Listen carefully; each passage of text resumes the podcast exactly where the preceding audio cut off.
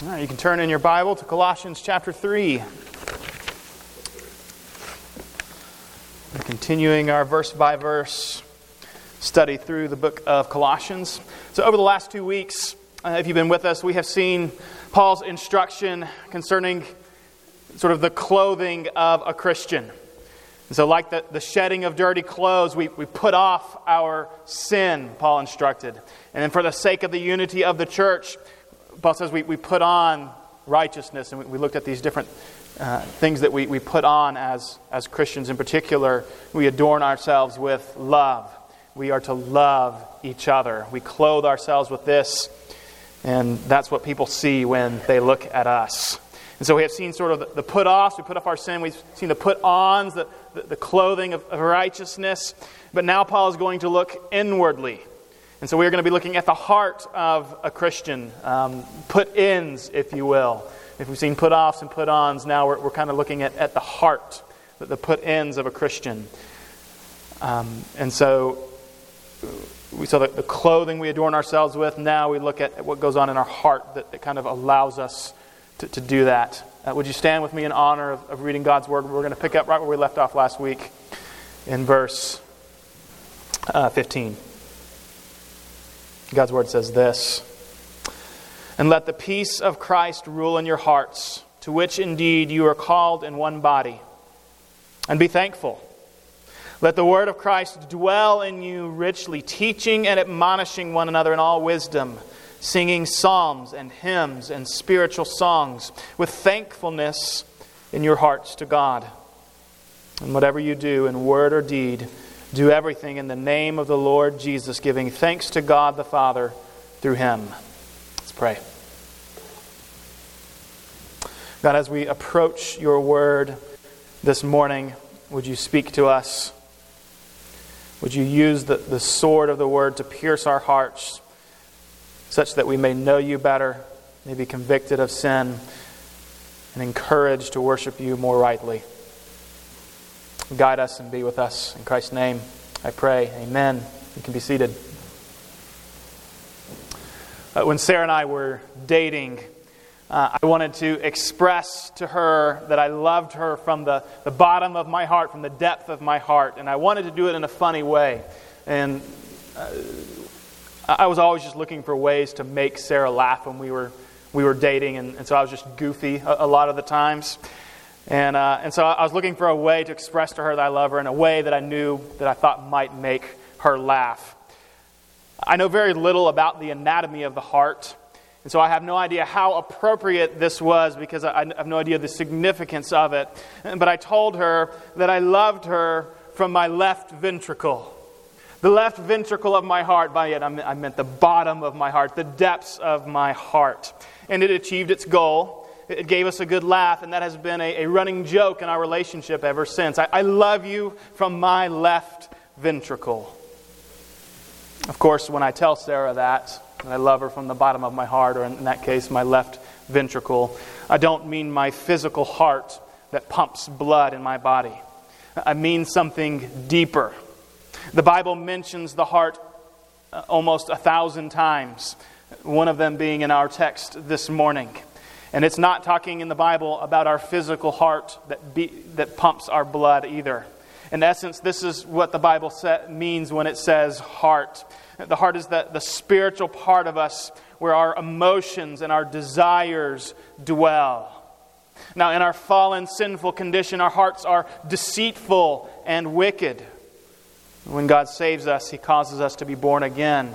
We are given a new heart. The old heart of stone is, is cast aside, and we now have a new heart of flesh that, that loves the Lord with new desires and new emotions. And it is that heart that I appeal to this morning the heart of a Christian, the new heart. What fills your heart as a Christian? And this text gives us a picture of some of what your heart should be full of. And so let's open up our left ventricle, if you will, and to see what heart that God has given you. Let's see what should be in there if you are a Christian. So, what's in the heart of a Christian? The first thing we're told is, is what ought to be in our heart is the peace of Christ.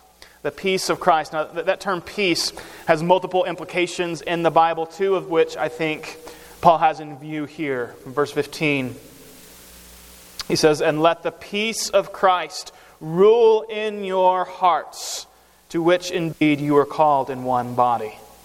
There is a, a, personal sense that we have peace within ourselves because of who we are in Christ. Paul has, has spent time in chapter 2 establishing our, our union with God. We are hidden in God with Christ. And one of the results of that union is that we have a peace of Christ that rules in our heart. So, what is the peace of Christ? Jesus himself helps us understand this peace.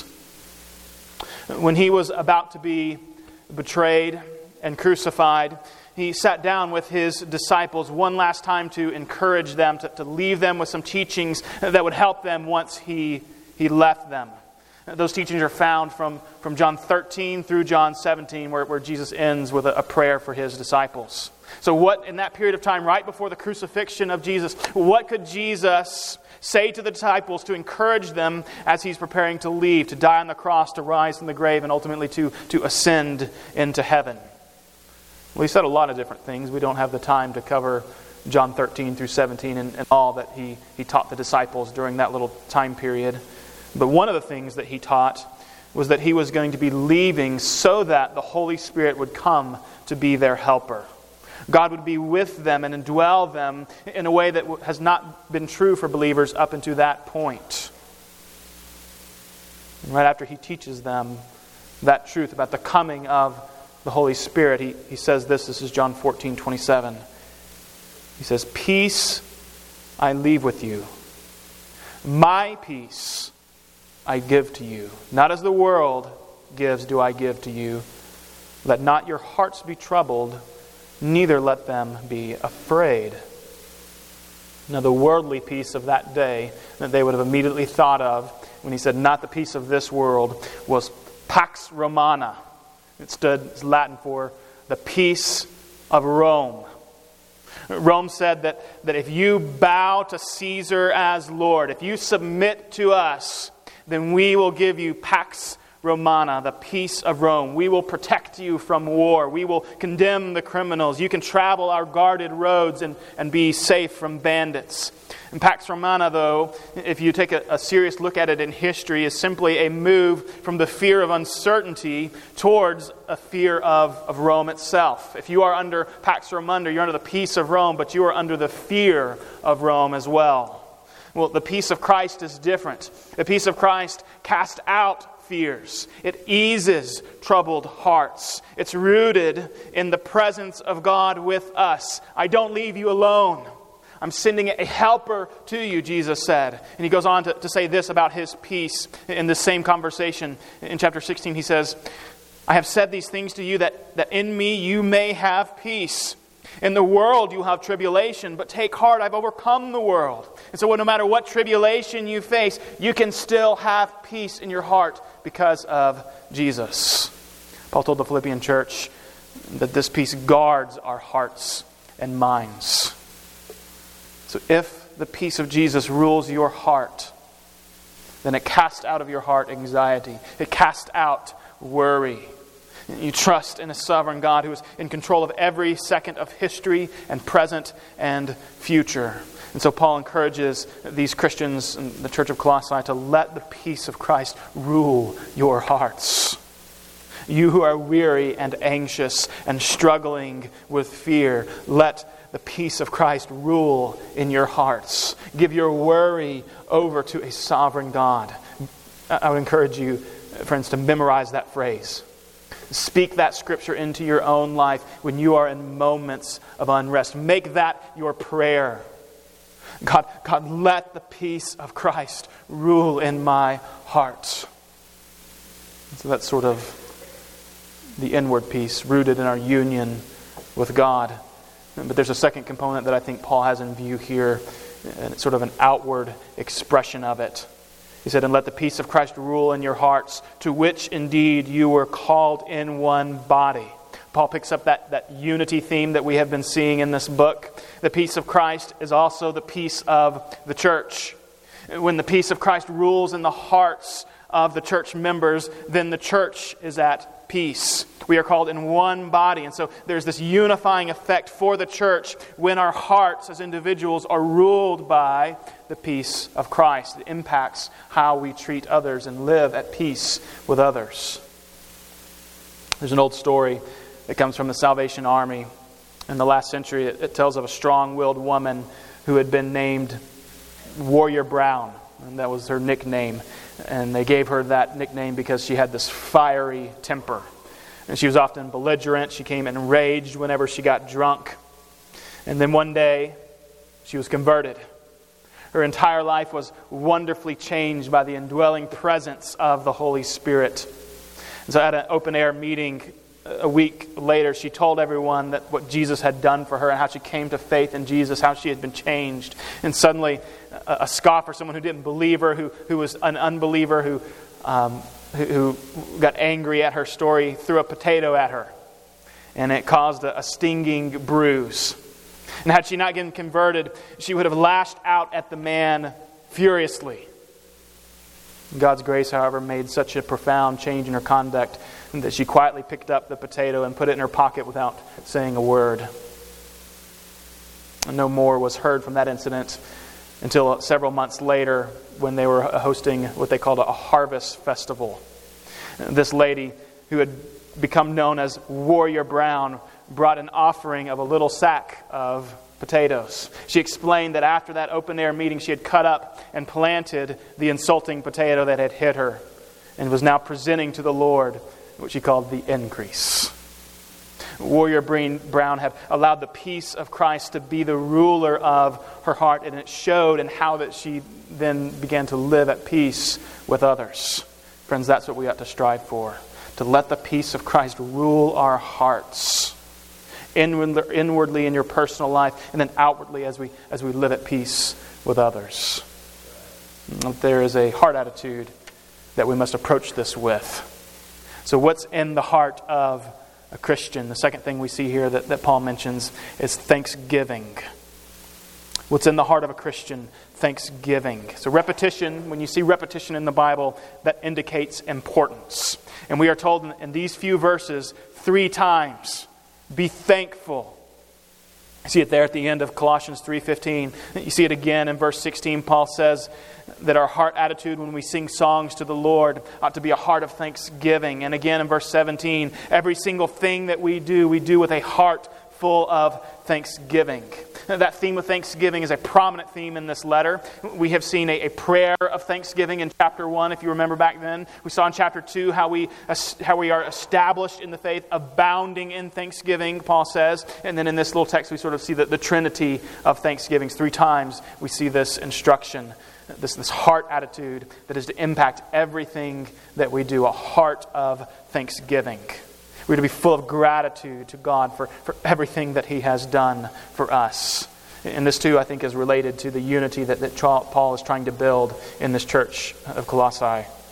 If we are full of gratitude to God for what He has given us, it'll be much easier for us to set aside any petty differences or, or issues and live at peace with one another. And thankfulness is that heart attitude that, that guards us against bitterness. You cannot be bitter at your circumstance when you are continually being thankful to God. And we have much to be thankful for, don't we?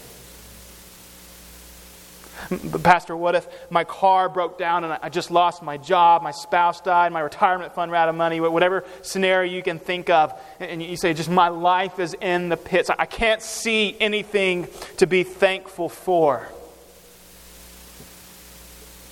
Dear friends, if that's you, or, or if, if that ever becomes you, consider your lowly state apart from Jesus. You were dead in your sins. You were, as the Bible describes, an enemy of God. You were blind. You were lost. You were headed to an eternity in hell. God rescued you.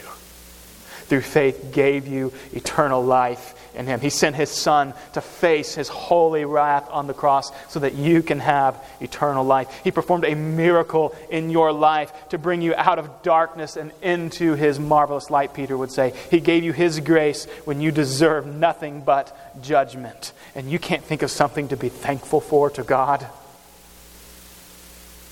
The greatest thing to be thankful for, if you are Christian, is yours always, because it's Jesus Christ and you are hidden in God with Christ. Your sins are forgiven.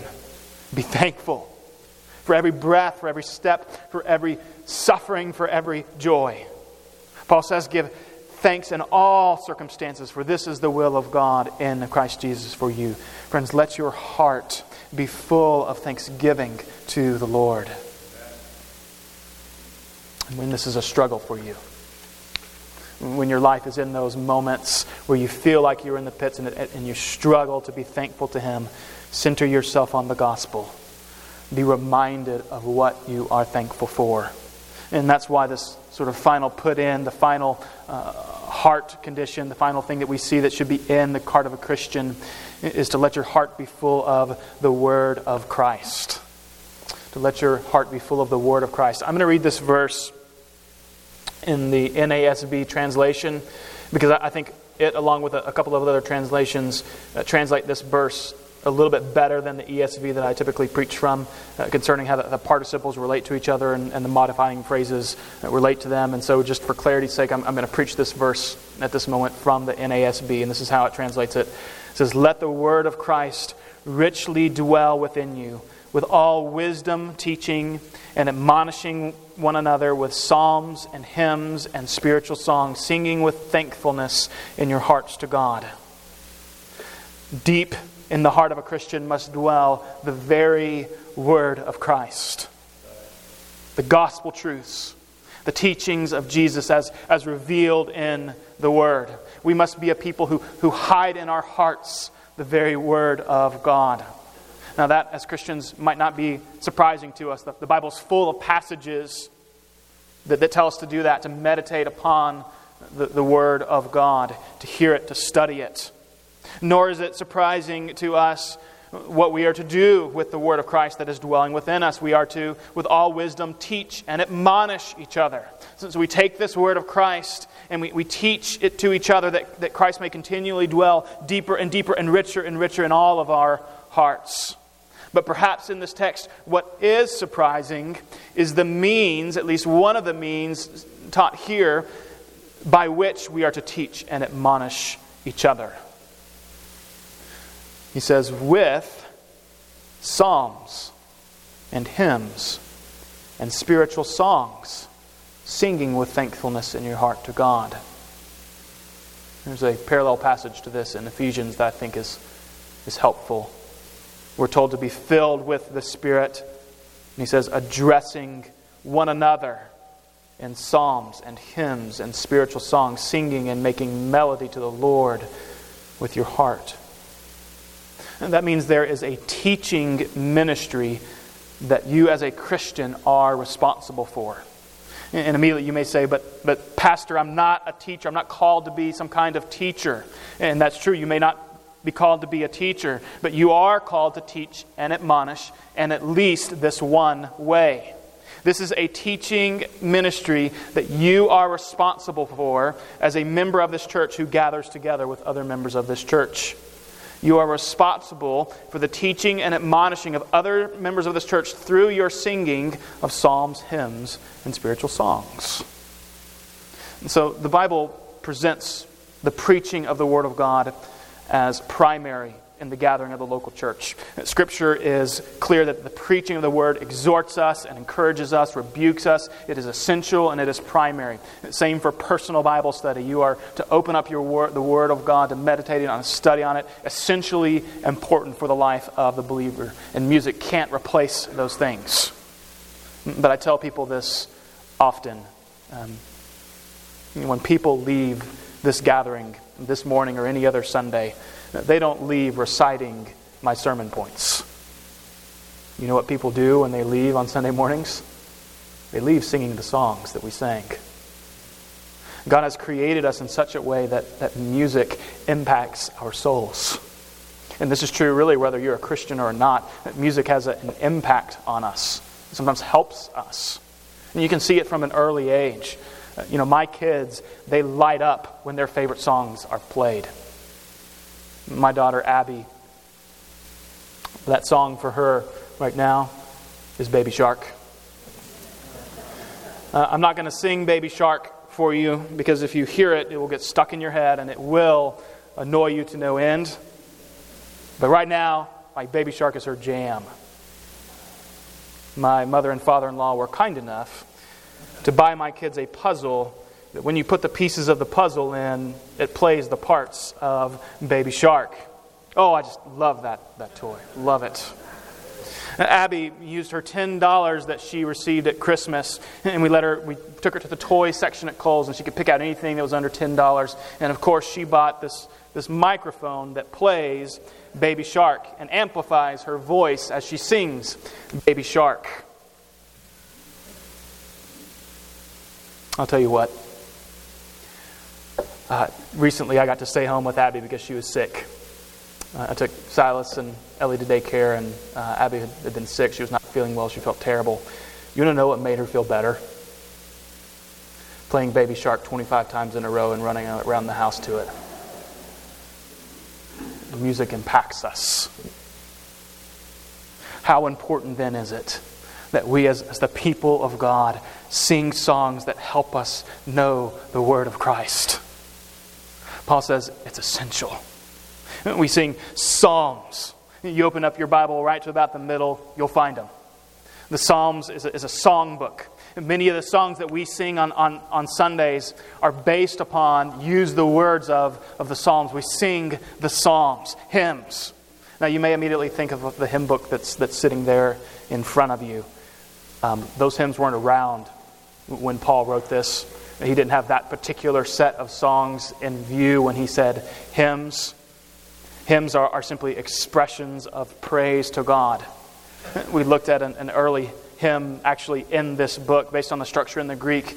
We talked about how, how Colossians chapter 1, verses 15 through 20 was most likely a hymn that Paul was quoting back to the church, a hymn that they would, would sing regular in their gatherings. He is the image of the invisible God, the firstborn of all creation. For by him all things were created in heaven and on earth, visible and invisible, whether thrones or dominions or rulers or authorities. All things were created through him and for him. And he is before all things, and in him all things hold together. He is the head of the body, the church. He is the beginning, the firstborn of the dead, and in everything he might be preeminent. For in him all the fullness of God was pleased to dwell, and through him to reconcile to himself all things, whether on earth or in heaven making peace by the blood of the cross. A beautiful hymn that, as the, the church would have sung that hymn, it taught them and admonished them. Spiritual songs most likely emphasized testimony and so, an example of that might be Revelation chapter 5, 9 through 11, a spiritual song we read. And they sang a new song saying, Worthy are you to take the scroll and open its seals, for you are slain, and by your blood you ransom people for God from every tribe and language and people and nation. And you have made a kingdom and priests to our God, and they shall reign on the earth. The point of, of Paul listing those three things songs, hymns, spiritual songs is, is to say that they sang a variety of songs old songs, new songs, fast songs, slow songs, songs with varying themes, repetitions, doctrines, exuberant songs, reverent songs. Just, just look through the, the, psalm, the songbook of Israel, and you'll see a, a varied amount of themes, different instruments that were used, uh, different attitude, heart attitudes that we approach in the singing of God. You know, there are a million objections and excuses that you can give to exclude yourself from participating in this, and none of them are valid. But, Pastor Brent, I, I don't have a good singing voice. I don't know how to sing on key, and I get really self conscious about it. I don't want to be a distraction to all the people around me. Friends, do you think that little of us? That you think your singing voice could distract us from worshiping God? And if someone is distracted or offended by your singing, they're in the wrong, not you. Let me tell you, friends, I am more encouraged when people who are not musically inclined boldly sing to the Lord. You teach and admonish me when you sing, and I cherish it. It causes me to love the, Lord more deeply. But, Pastor Brent, I don't like these new songs that we're singing, or, or maybe this music style is, is not my preference. Hymns are boring. Contemporary songs are, are annoying. I'll only participate in the songs that I like. If you take that attitude, do you know what you're doing? You have made the worship of God about you, about your preferences, about pleasing you. And what's the purpose of worship? To please God and to teach and admonish those in the congregations. Friends, it's not about you. And when Bob and I choose hymns that we sing, we do so because we believe that those songs will help you let the word of Christ dwell in you. We believe that those songs, when, we sing them together, teach and admonish us. You know, when we introduce a new song, we, we do so because we, we believe that it, it teaches you the Word of God. It teaches you doctrine. It, it helps the Word of Christ dwell in you. So, for instance, take the, the most recent song that we have introduced, and we, we've sang it like the last three weeks. His mercy is more. When you are in a season of, of struggling and doubt and you, and you feel the weight of your sin, and you repent, but you, you are just still so broken over your sin that, that, that, that, that you feel condemnation. In that moment, say to yourself, What love could remember no wrongs we have done? Omniscient, all knowing, He counts not their sum. Throw into a sea without bottom or shore. Our sins, they are many. His mercy is more. Truth grounded in Scripture that, that help you in your Christian walk. The church, make the effort to learn the songs that we sing from the hymns that are hundreds of years old to the modern hymns written three months ago. We carefully choose them that you might be taught and admonished. So do what Psalm 96 tells us to sing a new song to the Lord. And you can give a million excuses, none of them are valid. We're commanded by God to sing. But that's not our primary motivation. I want you to notice what our motivation to sing is. Verse 16. Let the word of Christ dwell in you richly, teaching and admonishing one another with all wisdom, singing psalms and hymns and spiritual songs with thankfulness in your hearts to God. We sing because we are thankful to God. One of the primary ways that we express thanksgiving to God is offering Him a sacrifice of praise through our singing. The heart of a Christian is full of the Word of Christ. And we fill it, and we fill others in part by our singing to the Lord. So, families, fill your home with music to the Lord. Fill your car with music to the Lord. And so let the Word of Christ dwell in you richly. Paul then gives a a summary statement of application that I think helps us understand what to do with all that we've learned over the last three weeks the put offs and the put ons and the put ins. And so this is kind of a final application that I think that summarizes all of that. He says, And whatever you do, in word or in deed, do everything in the name of the Lord Jesus, giving thanks to God the Father through him. And so that's an exhaustive list from walking your dog to working your job to playing video games to reading books to, to cooking out with your neighbors.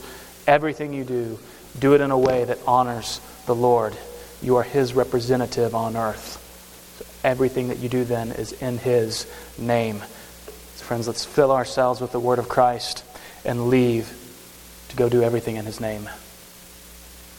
I wanted to give us an opportunity to respond to Paul's instruction to sing psalms, hymns, and spiritual songs. So I, have asked the band to come up uh, at the end of the, uh, when I pray here and to sort of lead us in a few more songs to be able to sort of put into practice what it is that Paul's instructed here. And just let me encourage you with this uh, as we sing. Don't let the words of these songs pass you by without considering them, without you being taught and admonished by them. This is a learning opportunity and it is a teaching opportunity for you. Hear the congregation sing to God and receive the teaching. Sing to the Lord and so teach others in the room. And that's what it means to be a part of corporate worship. So let's sing psalms, hymns, spiritual songs together. Let's pray. God, we come to you now with a humble heart, recognizing all that you have done for us. God, as we sing these truths, a hymn, a song, and a spiritual song, may we do so with thanksgiving in our hearts for what you have done. May we do so with a heart that would help teach and admonish others. And God, may we receive the teaching that's found here. In Christ's name I pray. Amen. Stand.